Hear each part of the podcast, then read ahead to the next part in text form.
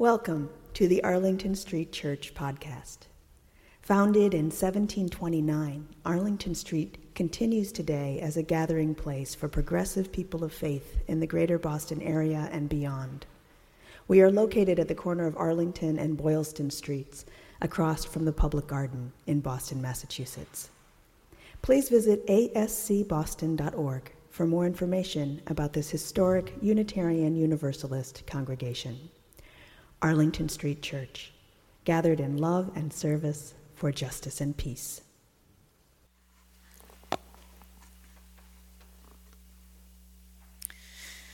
Theologian and civil rights leader Reverend Howard Thurman said, We cannot get through the great anxieties that surround us until somehow a path is found through the little anxieties that beset us. God knows these times are filled with anxieties, great and little. Alice Walker writes This is not a time to be without a spiritual practice. It is a time when all of us will need the most faithful, self generated enthusiasm in order to survive in human fashion. We will be doubly bereft without some form of practice that connects us in a caring way to what begins to feel like a dissolving world. Spirit, from the Latin words meaning breath and breathing. A spiritual practice is anything we do with attention and devotion. A spiritual practice is a gateway to catching our breath, a second wind, or perhaps maybe just a first conscious breath. I try not to let this happen, but there are days that hours have passed before I remember that I'm breathing and give thanks. Persian uh, Sufi and mystic Jalaluddin Rumi writes Today, like every other day, we wake up empty and frightened. Don't open the door to the study and begin reading take down a musical instrument. Let the beauty we love be what we do. There are hundreds of ways to kneel and kiss the ground. Before you think, I just can't add one more thing to my day, let me say that adding is not what we're after. Spiritual practice has to do with doing what we're already doing and going deeper spiritual practice sustains us. When our younger daughters were very young, there wasn't a quiet moment in the day, and sometimes not all night either. There came a time that every last spiritual practice I had cobbled together in the previous decade began to fray. Time and again, we sat down to dinner. I lit the candles and reached for their hands to say grace, but no, they simultaneously dove onto the table to blow them out, bursting into a terrible, loud, tuneless version of the Happy Birthday song. On one memorable occasion, having finally put the girls to bed, I sat down to meditate only to be catapulted from my cushion by a noise that would awaken the dead. My little Zen masters were sitting on the floor in the moonlight of their bedroom, shrieking in delight as they cut each other's hair. I could go on. At some point, I accepted that my children had become my spiritual practice. I had heard a colleague say, Pray as you can not as you can't. They were what I had to work with and play with and pray with. But could I choose just one thin line of connection to my former monkish self? To what was I going to give attention and devotion no matter what? I chose flossing my teeth. I kid you not. If I were going to die of sleep deprivation, at least I'd still have my teeth. It was the best I could do. So, no matter what, every night I flossed. I flossed and, in the stupor of sleep deprivation, said a wildly truncated version of the loving kindness prayer, the metta phrases that we've just sung. May all beings be free of danger. May all beings be peaceful and happy. I carry with me the story of a moment during World War II when a woman answered a knock at the door to a messenger who had come from the front bearing the news that her husband had been killed. It was obvious why he had come. But before he could relay the terrible news, the woman invited him in for tea. The messenger was astonished. How could she think of tea at a time such as this? She explained, It's tea time. Yesterday I had tea, and tomorrow I will have tea. It's time for tea. No matter what happens, there is tea. This is that steadying influence of a spiritual practice, a center to which we can return when we're thrown off center. Ideally, it should be life giving. Tea is good, or maybe a cup of coffee. I don't recommend anything stronger or more mind altering as a substance to use in our spiritual practice. Ancient Zen monks practiced calligraphy, tea ceremony, archery, martial arts, and sword, all extensions of long periods of seated meditation and a highly ritualized life at the monastery. Their minds were very steady indeed. The story is told that during the civil wars in feudal Japan, everyone fled a particular village except the abbot of the local monastery. The general of the invading army went to the temple and found the old priest sweeping the walkway. What are you doing here, you fool? he shouted, unsheathing his sword. Don't you know who I am? I am the one who could run through you without batting an eye.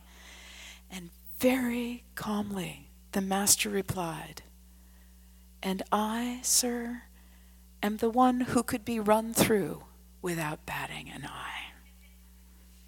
The general bowed deeply and left the village. I bow deeply to this serenity, this fearlessness. Courage is a spiritual practice, and spiritual practice gives us courage. Gratitude is a spiritual practice, not just for easy times, the polite times, but for when the going gets rough. The discipline of finding things for which to be grateful, and sometimes giving thanks for the challenges that inure our spirits can be transformative. Thrive Global Communities, Todd Evans tells the story of going as a young seeker to hear a Central African holy man named uh. Todd worked really hard to clarify the question he most wanted to ask. And when the time came, his hand was in the air and his heart was beating out of his chest. Fukyo, he said, I was hoping you could share with me what you believe is the most powerful spiritual practice. He held his breath, waiting for the magic formula, which he was sure was some combination of various esoteric and sacred rites. I would have to say, Fukio responded, that the most powerful spiritual practice is gratitude. Now, 25 years later, Todd writes Fukyo's answer to my question, which had been so disappointing at first, has turned out to be like a many layered onion. As I have committed to my own conscious evolution, engaging in mindfulness and other meditative practices, I've been moving through the layers, getting closer and closer to the core of this most compelling teaching. And I have come to experience the deepest feelings of gratitude in the most mundane of places silent, spacious, fully present awareness of gratitude in a given time, a full submersion into here and now. And now I consciously invite this state to elevate my day. Gratitude has indeed become the most powerful spiritual practice. spiritual practice makes us grateful. And finally, it makes us wise. Terry Dobson holds a fourth degree black belt in Aikido. He works as a consultant in conflict resolution for business executives, conducting seminars called When Push Comes to Shove. One of my favorite stories is his encounter with the wisdom that arises from a long devotion to spiritual practice. Many years ago, on a drowsy spring afternoon in the suburbs of Tokyo, Terry was gazing absently out the window of a train when a man staggered aboard, bellowing violent, obscene curses. He was filthy and very drunk. He swung wildly at a woman holding a baby who lost her balance and went spinning into the laps of an elderly couple. They all got up and scrambled to the back of the car. In a fury, he grabbed a metal pole and tried to wrench it free, cutting his hand. The train lurched ahead. The passengers were terrified. At six feet tall and 225 pounds, Terry had been putting in eight hours of Aikido training every day for the past three years. The only problem was that his skills were untested in combat. Aikido students are not allowed to fight.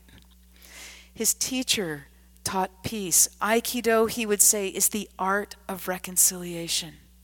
Whoever has the mind to fight has broken his connection with the universe. If you try to dominate other people, you are already defeated. Terry felt, he said, both tough and holy. He was dying, though, dying to be a hero. And this was his chance. Terry Dobson stood up. The man saw a chance to focus his rage. A foreigner, he roared, you need a lesson in Japanese manners. Terry looked at him with disgust and dismissal. Pursing his lips, he blew him a kiss. This was it. A split second before he moved, someone shouted, Hey! It was strangely joyous, lilting, excited. Terry wheeled to his left, the man spun to his right, and they found themselves staring down at a tiny, elderly Japanese gentleman dressed immaculately in a kimono jacket and hakama pants. The gentleman took no notice of Terry, but beamed up delightedly at the man, gesturing to him. Come talk to me, he said. Talk to you, yelled the man, towering over him threateningly. Why should I talk to you?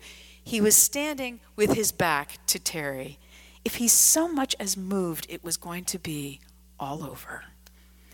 The elderly gentleman continued to smile happily. What have you been drinking? he asked, his eyes sparkling with interest. I've been drinking sake, the man yelled, and it's none of your business. Oh, that's wonderful, wonderful, said the elderly gentleman. I love sake too. Every night, my wife and I, she's 76, you know, we warm up a little bottle of sake and take it to the garden and sit on the old wooden bench that my grandfather's first student made for him. We watch the sun go down and we look to see how the persimmon tree is doing. And he went on about the tree, apparently delighted to be in conversation with this man. As he struggled to follow the elderly gentleman's soliloquy, the man's face began to soften. His fists unclenched. Yeah, he said, I love persimmons. The old man beamed, and I'm sure you have a wonderful wife.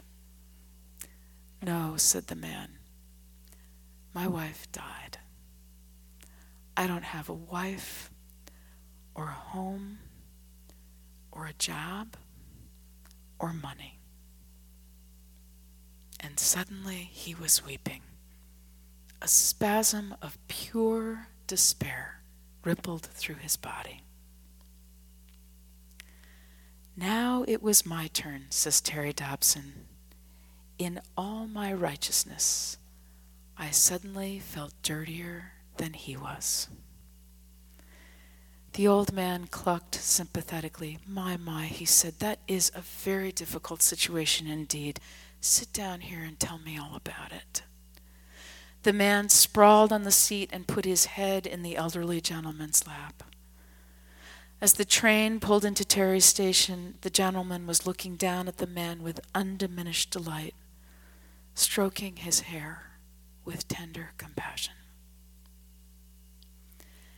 Terry Dobson got out and sat down on a bench.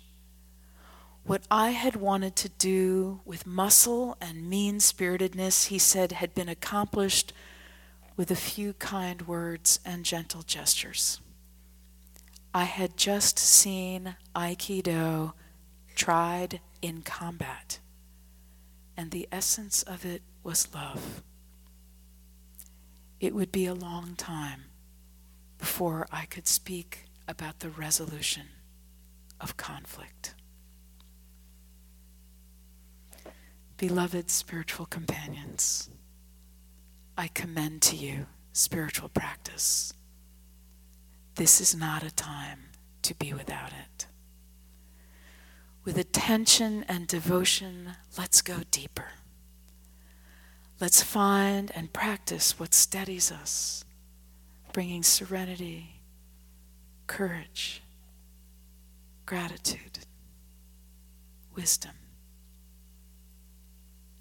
The essence of it is love.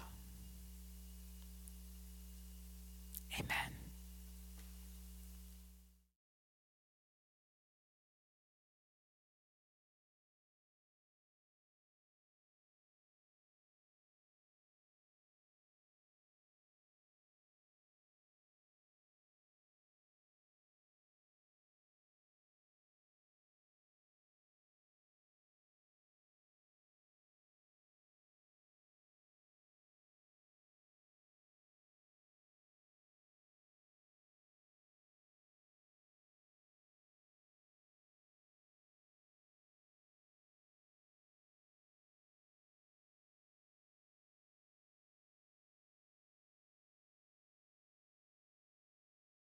Thank you for listening to this week's podcast. We would love to hear from you via email at office at ascboston.org or through our Facebook page. If you would like to support the good work of Arlington Street Church, please consider a contribution by check in the mail or through our website, ascboston.org.